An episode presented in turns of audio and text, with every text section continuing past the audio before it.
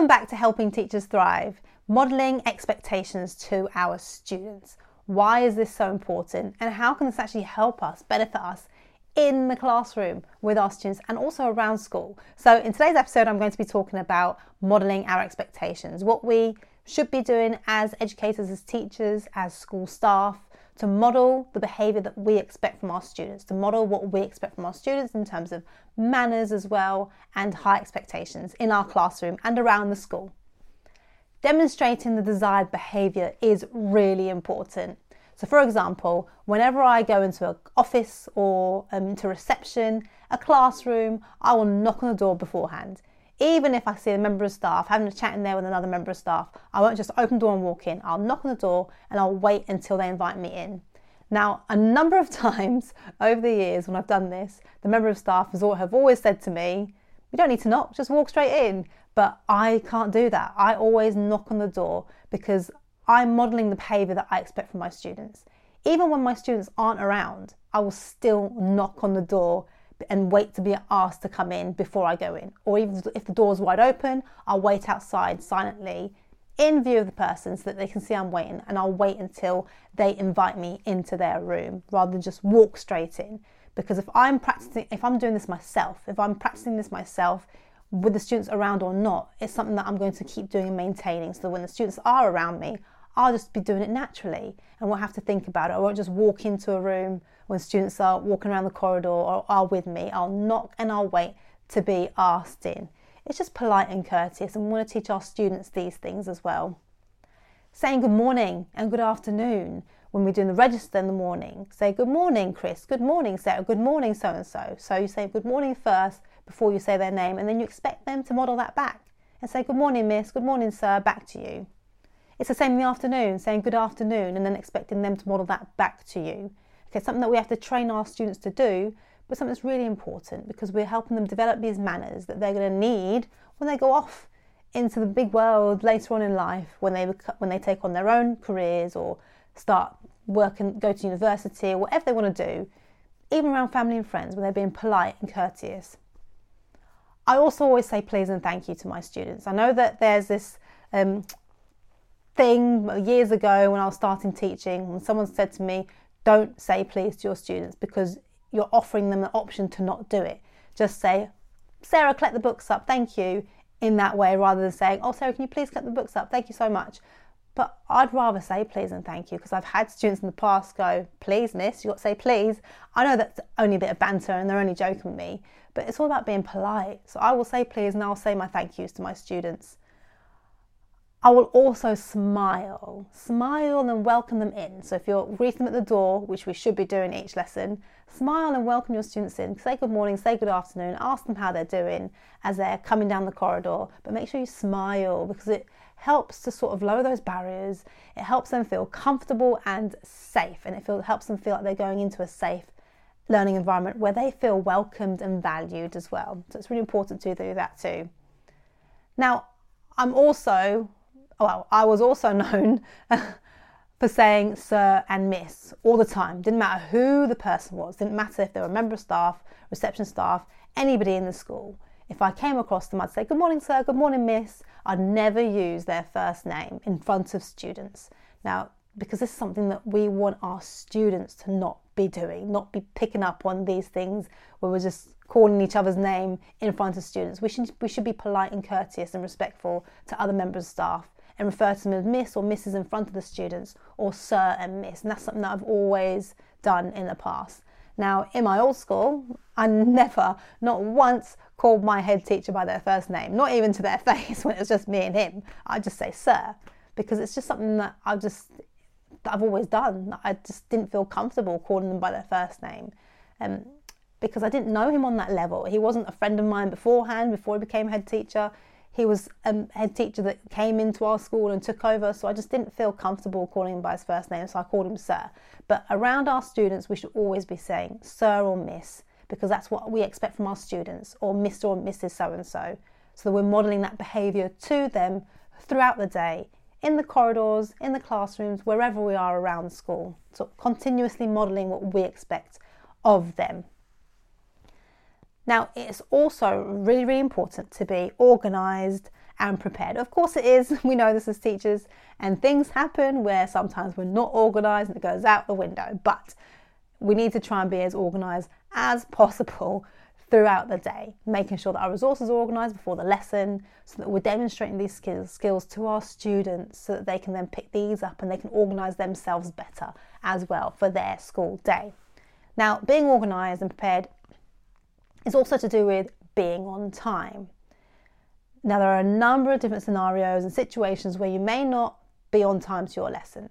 So, for example, when I've gone from a core PE lesson to a theory class based lesson, classroom based lesson, there are times when I've got there slightly later because I've been dealing with an injury, for example, or I'm waiting for my students to all get changed so I can dismiss them all and make sure my change room's cleared before I can then head to my lesson. Now, of course, there are times when I've been able to ask my colleagues, can you please up my changing room while I head up to um, teach my year 12 class? But at times I have got there late. Of course, I have. But when I do get there late, I apologise to my students. I make them aware that I am sorry that I was late for this reason, um, and I'll try and make sure that doesn't happen again. Just make sure that you own that mistake. Okay, we all, of course, we're all late and stuff from time to time, but if we get into the habit of doing that, then our students will also do the same. So if they come to your lesson late, then we're expecting them to say, Oh, sorry, sir, sorry, miss, I got held up for whatever reason. So be prepared, be on time to your lessons but for whatever reason you may not be, apologise and own that and let your students know. But if you have a lesson, for example, first lesson of the day, first lesson after break, after lunch, what I do is I try to aim to get there at least five minutes before so I can crack open my computer, get it all logged in, everything sorted, everything on desk, date on the board, because I want to have everything ready before my students walk through my door. And I want to be there at the door greeting them, checking their uniform, letting them in as their uni- as they look up as they sort their uniform out, tuck their shirts in, do the top buttons up, ties for example, take off their coats, all these different things I'm checking for before they enter the room. Now, it's also important that we dress professionally and we dress smart. So if we're expecting our students to tuck their shirts in, then we should be doing the same if we're wearing suits, for example, or school or shirts to work, depending on what subject you teach or having our ties done up or having our blazers on. It's something that we should be modelling to our students, taking our coats off. So I used to always take my coat off just before I entered the building because I'm modelling that to my students.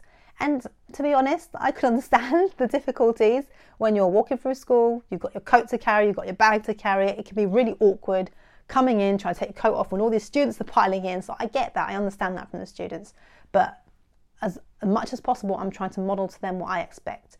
So even if I have to enter the building first because it's chucking it down with rain, I'll enter the building, then take my coat off so they, they're, they're seeing that. But I'll always make sure that I ask my students to remove their coat before they come into my classroom. And I instill that from the beginning so that it becomes second nature. They'll just come to the door, they'll put their bag on the floor, they'll take their coat off, and then they'll enter the classroom. Now, of course, there are times when it's really, really cold and I've had my windows wide open, for example, um, and there are times when I've allowed them to come in and acclimatise themselves. They go, Miss, I'm really cold.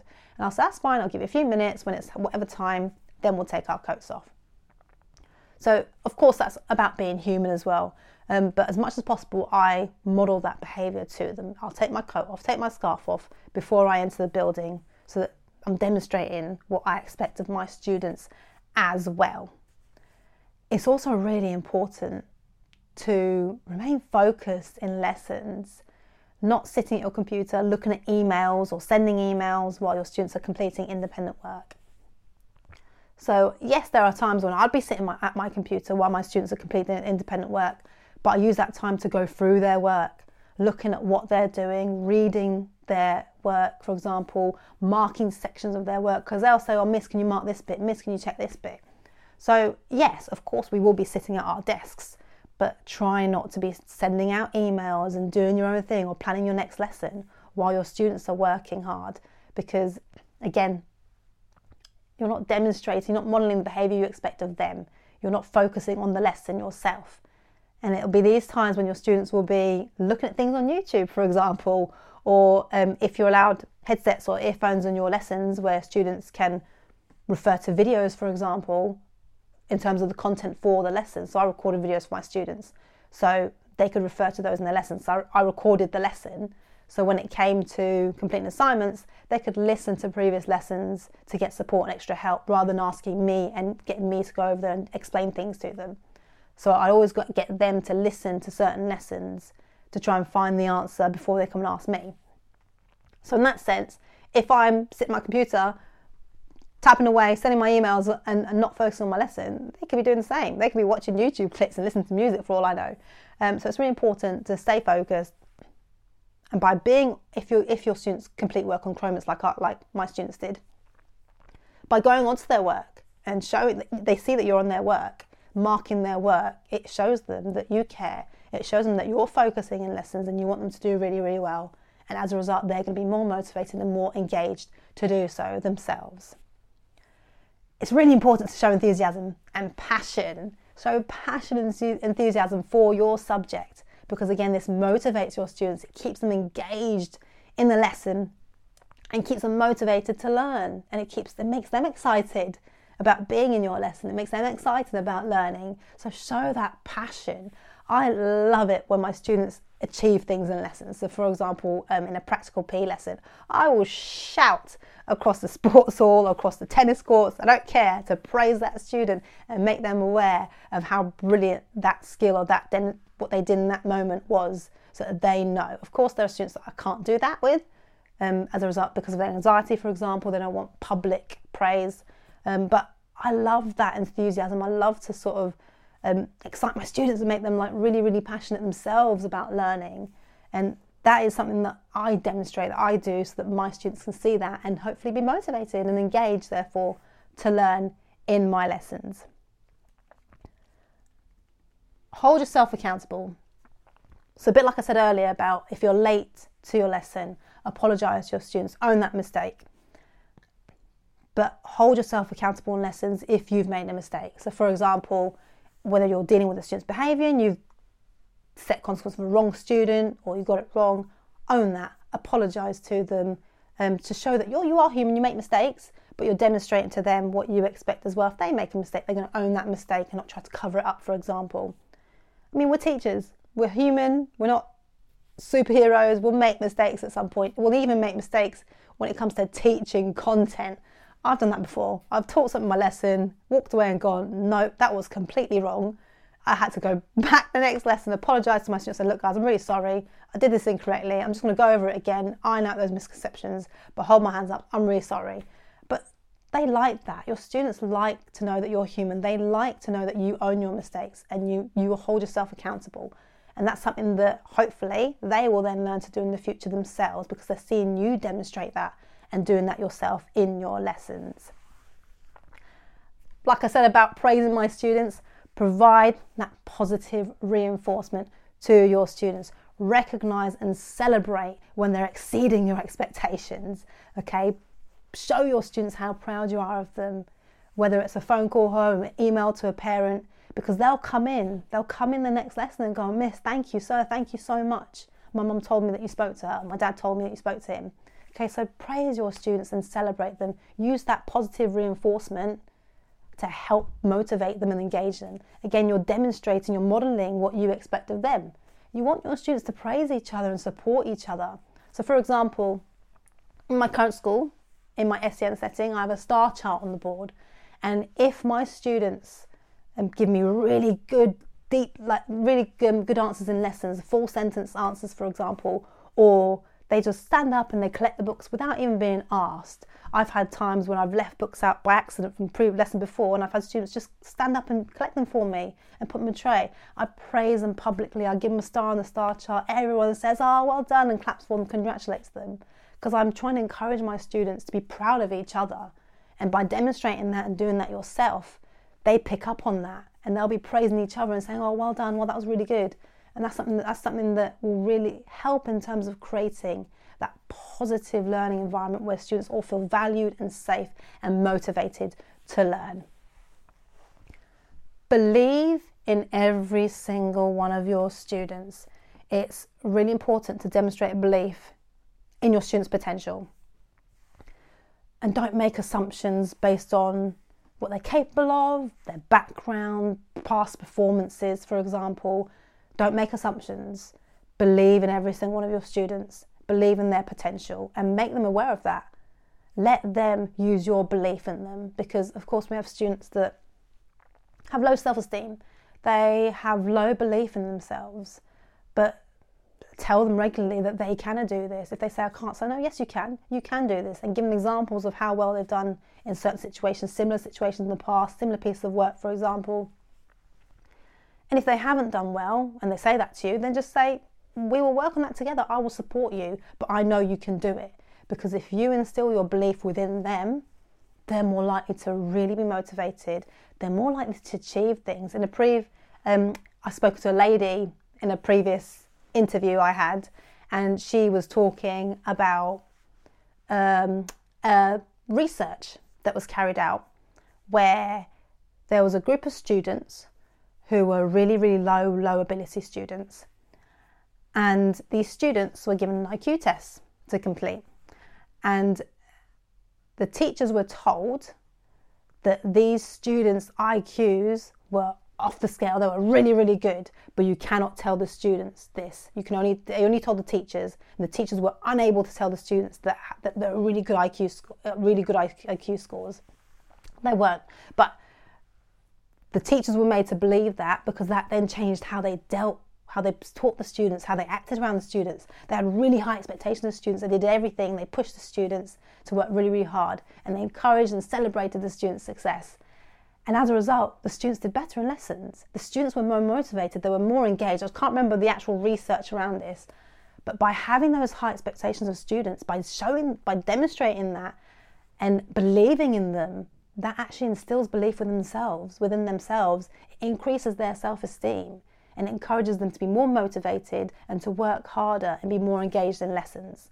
So let your students borrow your belief in them so that they're more likely to be motivated to work hard in lessons and encouraged to enjoy learning and love learning and progress in your lessons. So instill that within your students, let them borrow your belief in them.